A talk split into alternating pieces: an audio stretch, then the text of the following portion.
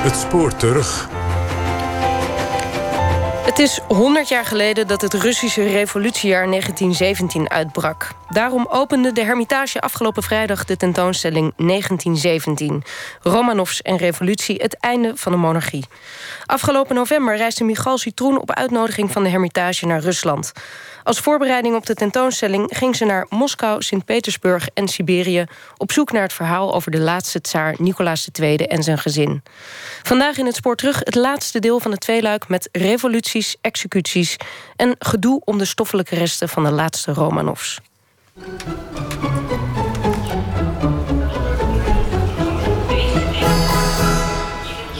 Voor het eerst ga naar Rusland. En de tip is goede winterschoenen mee. In de winkels, in de koopgoot, vinden ze het wel stoer als ik vertel over een tocht naar Siberië.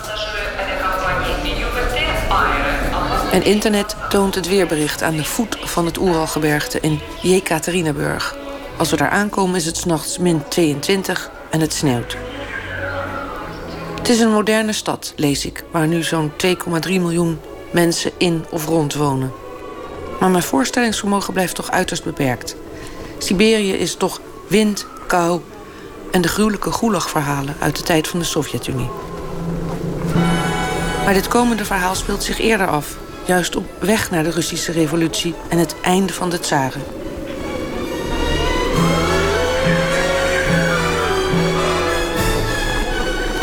Oké dan, een eeuw terug. Het Huis van de Dood, een boek van Daniel Beer, gaat over tsaristische strafkampen. En Siberië wordt daarin beschreven als de grootste gevangenis zonder dak... waar gedurende de 19e eeuw meer dan een miljoen families naartoe werden verbannen door de Romanovs. Een twee vliegen in één klap oplossing. De gevangenen opgeruimd en slavenarbeid om de bodemschatten van Siberië te ontginnen. Onder de misdadigers en hun families ook velen die op een of andere manier werden veroordeeld om de vrije gedachte en opstand tegen de absolute macht van de tsaar. Als wij er straks heen gaan, kost het een paar uur vliegen.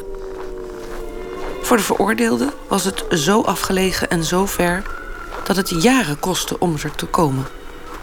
Voor een enkeling zelfs acht jaar. Maar dat was ingecalculeerd. De straf begon pas bij aankomst.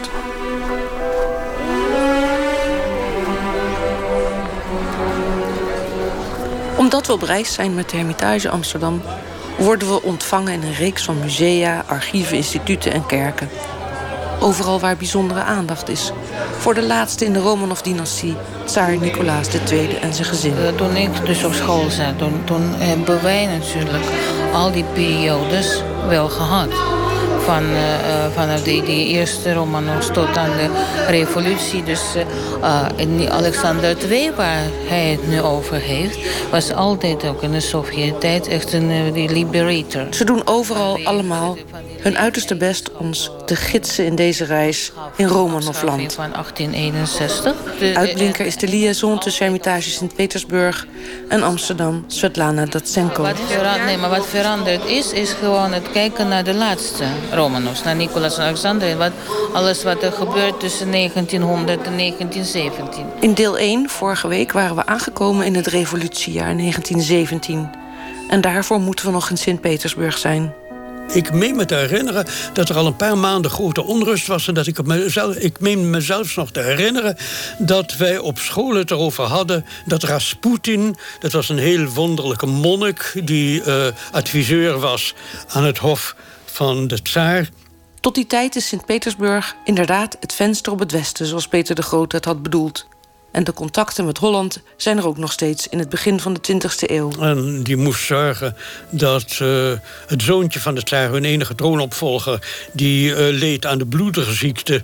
25 jaar geleden sprak collega Hans Olink met een aantal tachtigers die als kind in de kolonie van Nederlanders woonden in de stad aan de Neva. Van deze Rasputin werd beweerd dat hij probeerde een eind aan de oorlog te maken en tot vrede met Duitsland te komen. En de tsaritsa, de keizerin, die was van Duitse afkomst.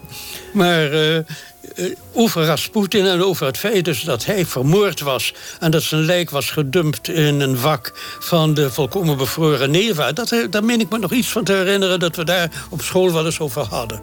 Kinderen die het revolutiejaar 1917 meemaakten. De broers Wim en Hans Wertheim waren toen 10 en 12 jaar oud. Op zichzelf waren tenslotte mijn ouders als Nederlanders niet zo verwonderd dat er een soort burgerlijke revolutie zou komen en dat men ervoor was om nu een echt parlement in te stellen en om er meer democratie te brengen. Dankzij het boek Midden in de Revolutie van Helen Rappaport weten we ook van de nieuwjaarsreceptie in januari 1917 voor diplomaten in Tsarkoye Selo. Met sleeën vol bondkleden door de sneeuw met rinkelende bellen ging iedereen in vol ornaat naar het volledig uitgelichte prachtige witte paleis. Nog grappend dat er slechts huilende wolven ontbraken voor het ultieme Russische gewoel. We waren allemaal onder de indruk van de pracht en praal, van de hartelijkheid van zijn majesteit, van zijn waardigheid en zijn uitstekende fysieke gesteldheid en alerte reacties. En sommigen herinneren zich van de avond dat het tsaar zenuwachtig met zijn muts in zijn handen stond te wringen. Anderen vonden hem uitgeput, afwezig en nerveus en spraken van een bleek spits gezicht. Maar de Amerikaanse ambassadeur liet zich inpalmen door de charme van de tsaar.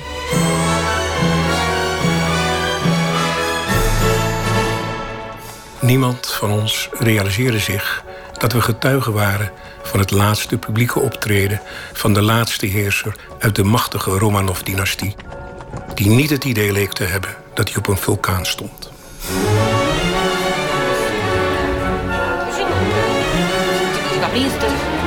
Alexander II, Alexander...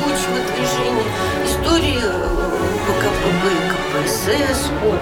А Романова het is een antwoord op een vraag die jullie al uh, uh, aan mij hadden gesteld sinds gisteren. Van, nou, hoe, hoe zag men het hele Romanov gebeuren in de Sovjet-tijd? Mm. Dus wat de collega zegt is dus heel interessant. Het is niet zo dat deze documenten, dat dit archief, Romanov-archief, in de 20e eeuw gesloten was. Dus geheimhouding, voor, het, het was dus altijd open. Maar niemand, nee, niemand was geïnteresseerd.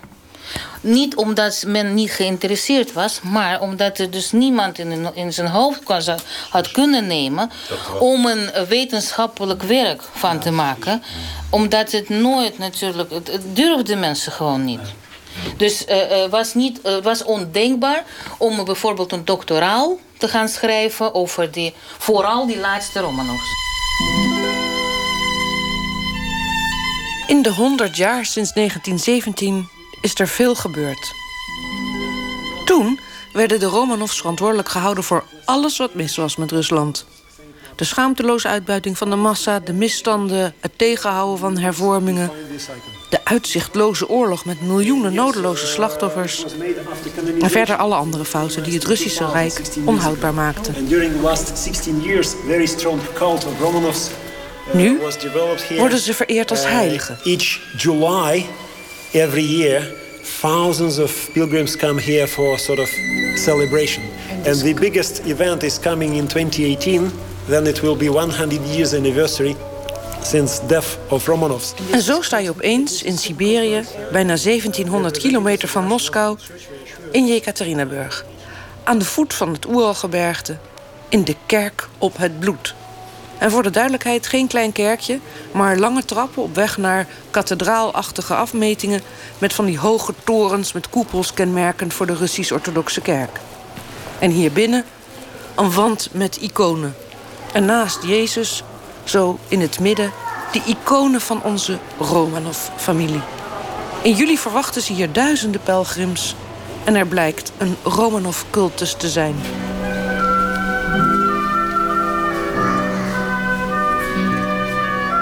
Dat is wel een hele grote, rare sprong. Van verwerpelijke tiran naar heilige. Terug naar Sint-Petersburg dus, 1917. Want dat is de stad van dat jaar twee revoluties. De gewapende opstand is neergeslagen. De obses bleef maar groeien en nu is het open gebast. Ik zal het u niet kwalijk nemen als u buitengewoon hard optreedt. Integendeel. Terreur vraagt om terreur. Zijn er anarchisten? Knoop ze op. En snel. Mannen en vrouwen renden alle kanten op, schreeuwend en gebarend. In februari al is de toestand voor de bevolking onhoudbaar. Op straathoeken en op de trappen van naastgelegen gebouwen verzamelden zich menigten. De mensen werden tegen ramen en deuren geperst. Terwijl ze wachten met dat angstige voorgevoel waarmee je naar een grote rubberen band kijkt waarop steeds meer druk wordt uitgeoefend en je afvraagt wanneer hij zal knappen en hoe pijnlijk de klap zal zijn. De wanhopige schaarste en hongersnood veroorzaakt door de oorlog doet de stad ontploffen. De opwinding maakte zich meester van iedereen en met grote verwachting zag men de toekomst tegemoet. Hoewel niet zonder enig wantrouwen tegen dit experiment. Dat is die akte van abdicatie van Nicolaas. Nicolaas is als tsaar niet langer houdbaar en hij wordt gedwongen afstand te doen van de kroon. Dit is zijn broer, Michael Alexander, dus de jongste, jong, jongere broer. Dus hij heeft hem uh, die troon overgang, uh, over, uh, overgedragen. Dus er was geen sprake van dat de dynastie eindigde. Het was alleen een man, hè? dus mannenopvolging. Dus voor Alexei deed hij dat, omdat hij wist dat hij ziek was. Maar Michael, die de volgende tsaar moet worden, die weigert. 1500 uur en de handtekening van Nicolaas met een potlood. En dan is het zomaar opeens afgelopen met de Romanovs.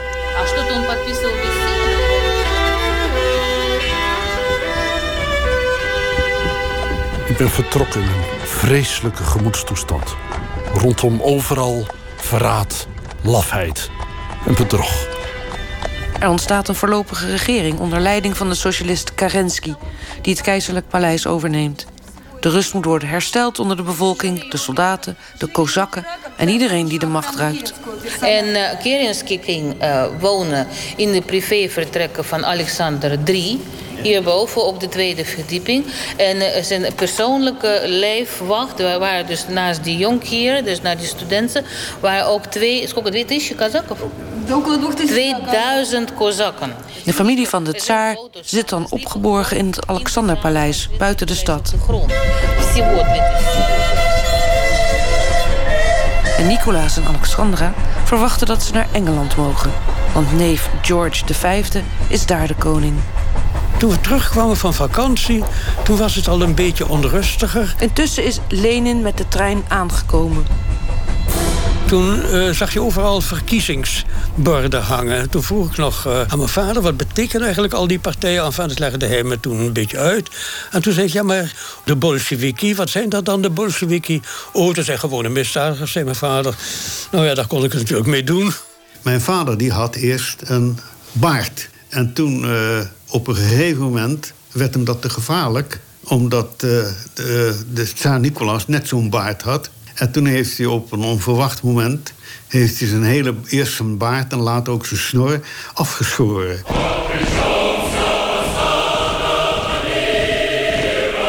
Dit was een periode waarin voortdurend uh, optochten door de straten kwamen. Onder andere ook door onze straat, de tweede linie.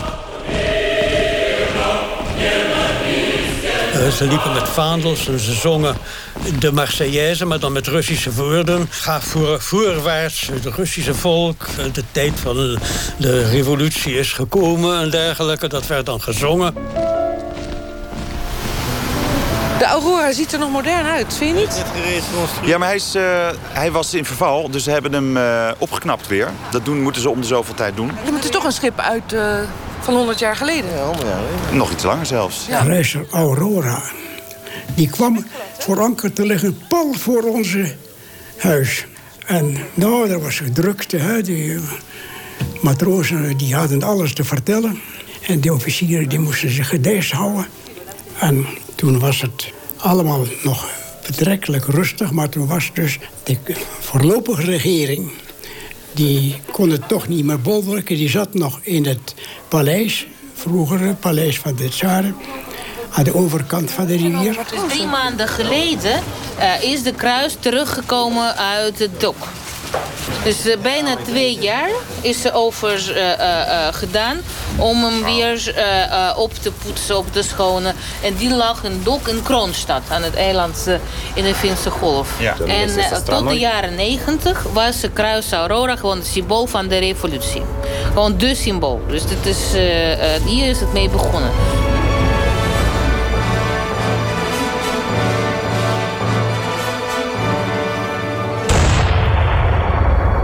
En als het zijn vanaf de kruiser Aurora is gegeven, vindt de tweede revolutie plaats. Op een gegeven moment de Aurora, s'avonds, een daverend schot uit de grootste kanon die ze voor ons hadden. En vlak dus voor onze neus. Het was een, de ramen die gingen op en neer, we gingen net naar bed. Ik heb achteraf gehoord dat op de nacht van die overval van het Winterpaleis... dat mijn broer en ik toen met de kleren aan te slapen werden gelegd... om als het nodig was altijd via de achtertrap te kunnen ontvluchten. En dat bleek achteraf. Dus het was het zijn voor de communisten voor ons was het natuurlijk een heel onplezierige... Er was een schot. Er werd ons toen aan alles wat toen bourgeoisie was... werd uh, een uh, Bartholomeusnacht beloofd. En degene die wel eens iets gelezen hebben over de Franse revolutie... weten dat de Bartholomeusnacht een nacht was... waarin heel wat mensen werden uh, doodgeschoten. Of. Dus daar was, bestond wel degelijk onrust en angst over. In Petrograd wemelen de straten van doorgesneden kelen en straatrovers. Je hoort de machinegeweren en kanonnen dag en nacht bulderen. Duizenden mensen worden vermoord. Ik weet niet waarom we nog in leven zijn. Als ze nu komen, weet ik niet wat we zouden moeten doen, want we kunnen niet weg. We zitten als ratten in de val. De Bolsjewieken hebben alle spoorlijnen vernield.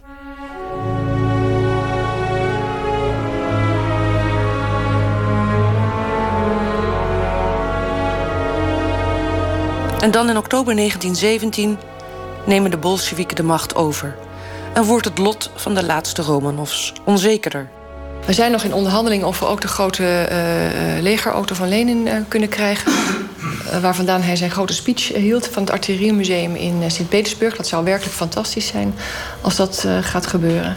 Die komt dan wel beneden te staan. Die is te zwaar om op de bovenverdiening te tillen. Nou, plaatjes van de vernieling van het paleis natuurlijk. Dus het wordt een hele dramatische opmars tot een nog veel dramatischer eind van de tentoonstelling. Namelijk de executie van de familieleden. Nou eigenlijk komt dat heel dicht, eh, de emoties komen dan heel dichtbij. Uh, ook het moordwapen uh, krijgen we, laten we zien. En daar vertellen we dus het hele verhaal uh, van de executie. En proberen we ook een aantal mythes de wereld uit te helpen. Great Britain. But Lloyd George and other British politicians rejected this plan. They said that Romanov so unpopular in their own country. Het gezin van de tsaar heeft intussen slecht nieuws uit Engeland gekregen. Ze zijn niet welkom. Lloyd George weigert ze asiel te verlenen. Omdat de Romanovs niet populair zijn. En omdat hij zijn verhouding met de Russen niet wil beschadigen. De oorlog is namelijk nog niet voorbij. We were exiled to Tobolsk. Сейчас я просто объясню. And Tobolsk is a town 600 kilometers east from Yekaterinburg. Small provincial town.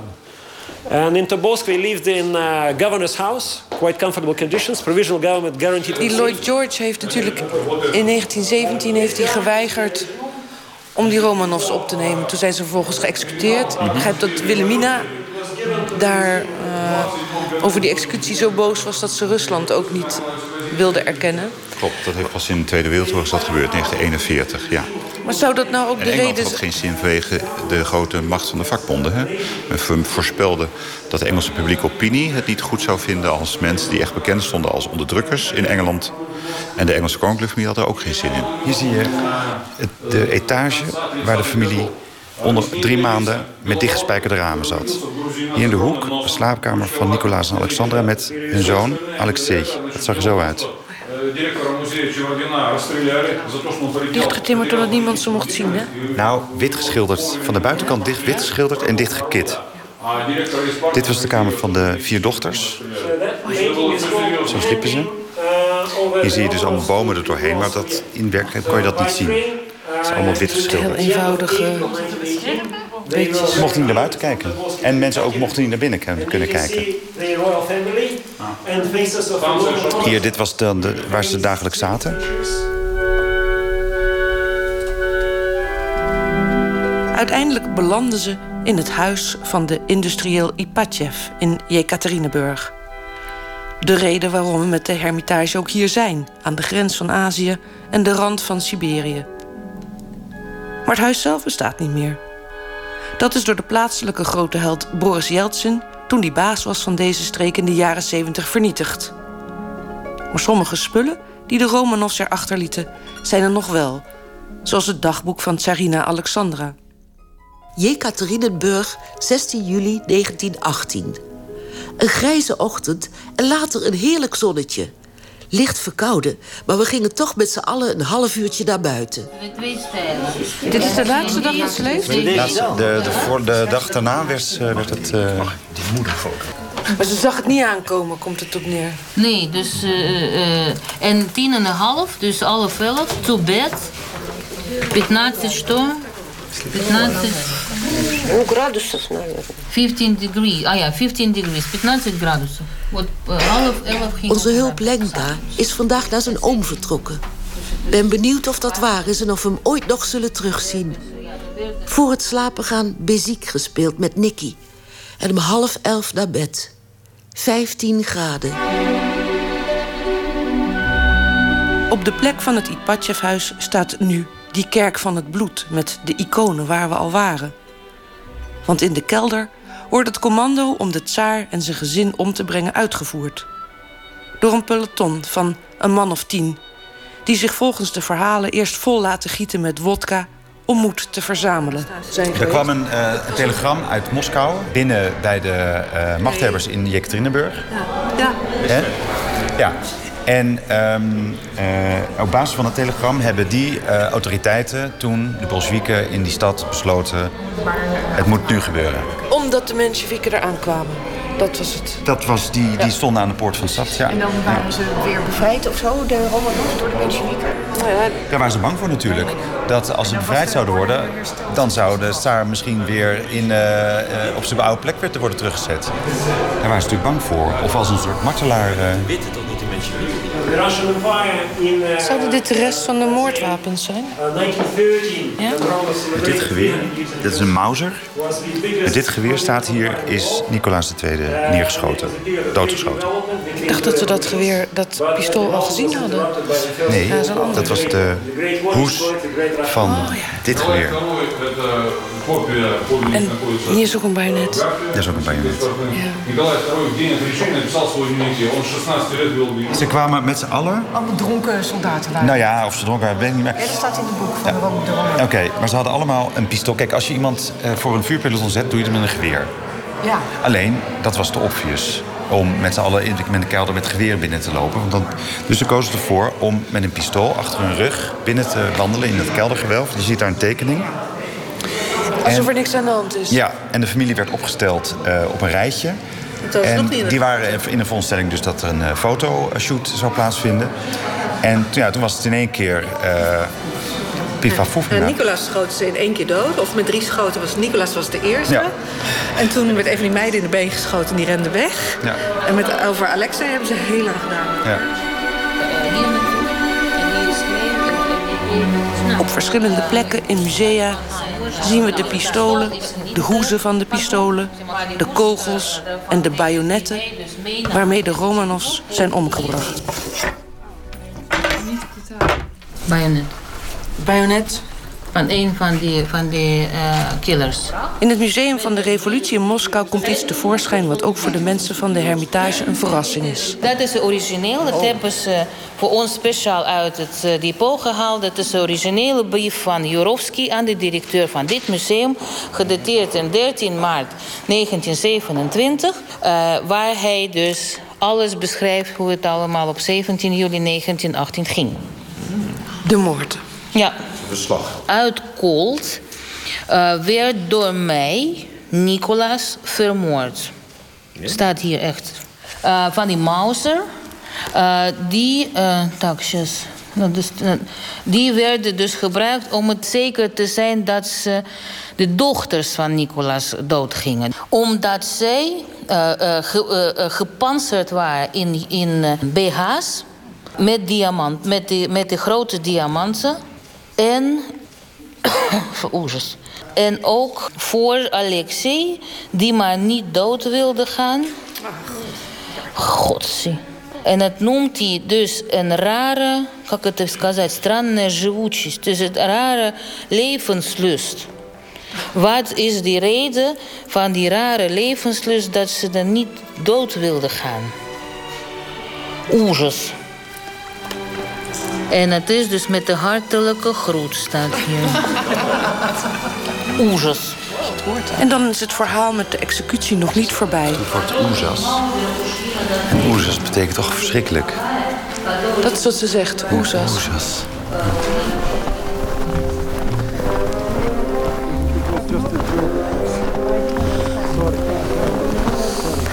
Nou, daar zijn we dan 15 kilometer buiten de stad. De Siberische bossen in naar Ganinayama. Na de executie op de Romanos waren ze een beetje in paniek. Want het leger van de Menshevik kwamen aan. En ze moesten zo snel mogelijk van die geëxecuteerde lichamen af. Want die bleven een gevaar vormen. En was er iemand die had bedacht... weet je wat we doen? We rijden naar de oude mijnschachten. Die staan vol met water. En dan dumpen we die lichamen daarin. En dan zijn we er vanaf. Nadat we ze verbranden om ze onherkenbaar te maken. Kleren verbranden. Alles wat ze bij zich hadden. Zelfs de hondjes die ze ook hadden doodgeschoten... die, um, die namen ze allemaal mee op vrachtwagen. Nou, wat klungelige manier hebben ze geprobeerd. Niet heel succesvol alles te verbranden. Op deze plek.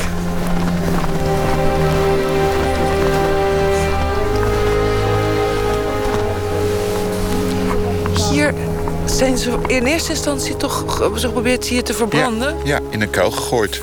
Ja. En dit is, we dachten dat we een kerk zouden vinden, maar dit is een heel kloosterdorp. Midden in de bossen.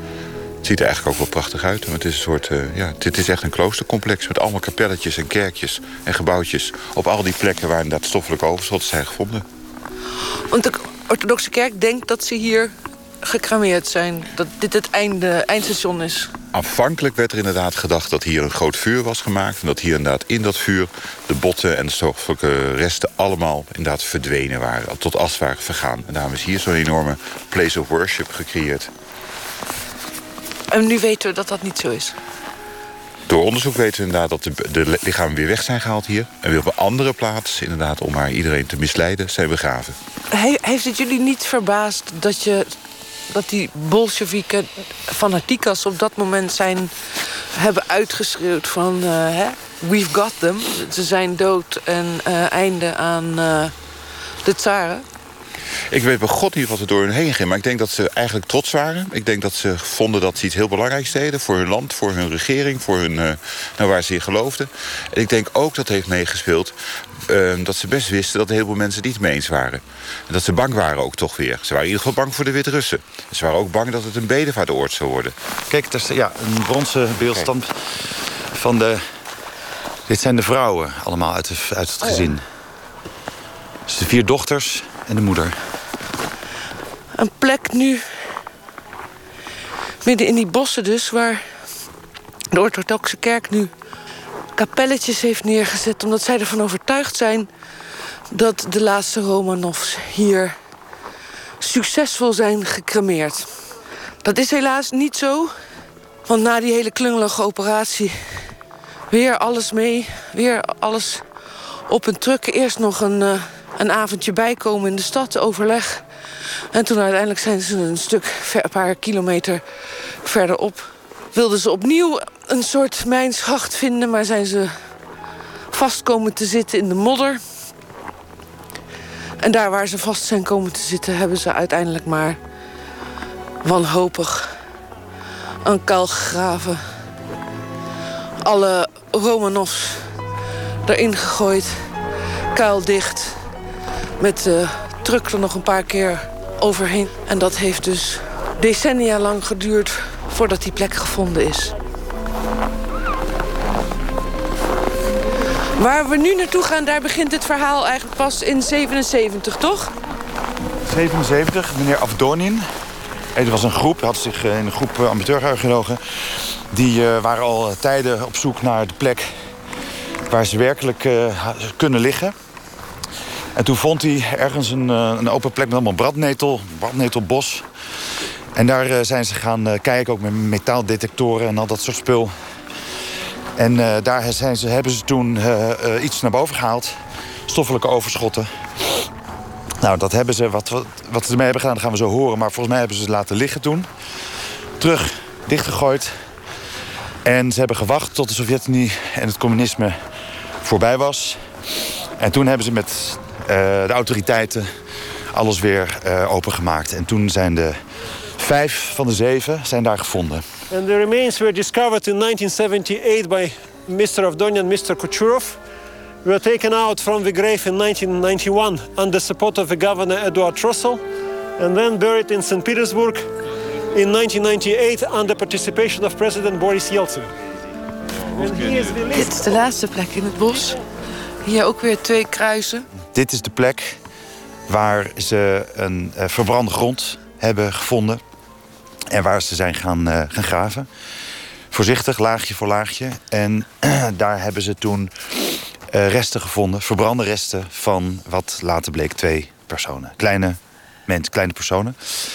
Daar was iedereen zo van verrukt eigenlijk. Ze zijn meteen ter plaatse gaan bellen met wetenschappers uh, uit de buurt en familieleden. En die kwamen allemaal hier naartoe. die wilden dit allemaal meemaken. Dus we vonden eigenlijk twee verbrande lagen onder elkaar. En de onderste waren de resten van Alexei en Maria. En daar kwamen ze achter. Omdat ze toen DNA-onderzoek konden gaan uitvoeren. En dat konden ze alleen maar doen met uh, het bloed van Nicolaas II. En het bloed van Nicolaas II, dat zat nog op een overhemd... wat hij droeg in Japan, toen hij op staatsbezoek was in Japan. Uh, nog voor 1900, ik geloof dat het 1897 was. En daar was een terroristische aanslag op hem gepleegd. Een Japanner die hem met een zwaard te lijf ging, stak. De tsaar overleefde het gelukkig. Maar hij had dat, dat gewaad met zijn overhemd met bloed uh, besmeurd. Dat hoe ze... dan ook bloed van Nicolaas? Hoe dan ook, dat, wist, dat stond al vast. En dat hebben ze bewaard uh, gebleven, uh, gehouden. En dat is een match? En daar hebben ze toen een, dat is een match gebleken. Maar dat nu zitten ze dus enorm in hun maag, die orthodoxe kerk... met de zekerheid dat hier ook nog twee Romanovs liggen. Dat is terwijl zij hebben gezegd, ja, dat, dat, die, die zijn allemaal daar op die andere plek. Ja, ja de, kijk, de... Dus daar zit, dat, dat is nu een gedoe. Want... Ja, het is de wetenschap tegen de kerk. Zo moet je het zien hier. De wetenschap, voor de wetenschap staat het 99,999 procent... wat Michail Salovjov net zei, vast... dat dit uh, de twee laatste uh, kinderen zijn van het uh, Tsarenpaar. Uh, maar de kerk wil daar nog niet aan hier. Want Poetin wil ze eigenlijk ook herbegraven. Ja, net Putin... zoals de rest in uh, Sint-Petersburg. Ja, Poetin is, uh, voor Poetin stond al vast. Dit wordt een herbegrafenis. Er was zelfs een datum gekozen. Um, alleen, ja, officieel moet de kerk daar toestemming voor geven. En aan meewerken. En dat weigerden ze. De trial is nog niet klaar. Het wordt nu koud, hè? ja, de, de voeten naderen het vriespunt. Ja. Geen eerst, geen eerst. En dit was het slot van het tweeluik over het einde van de Romanovs. Gemaakt door Michal Citroen, gemonteerd met Berry Kamer... met dank aan Martijn van Schiefveen, Paul Mostert en Marlies Kleiterp van de Hermitage. Met de bijdragen van Hans Olink en stemmen van Ronald van der Boogaard... Ton van der Graaf, Matthijs Deen, Jet van Boksel en Kiki van Amsberg. Kiki Amsberg. En dit was OVT van vandaag. We zijn er pas over twee weken weer vanwege schaatsen. Tot dan!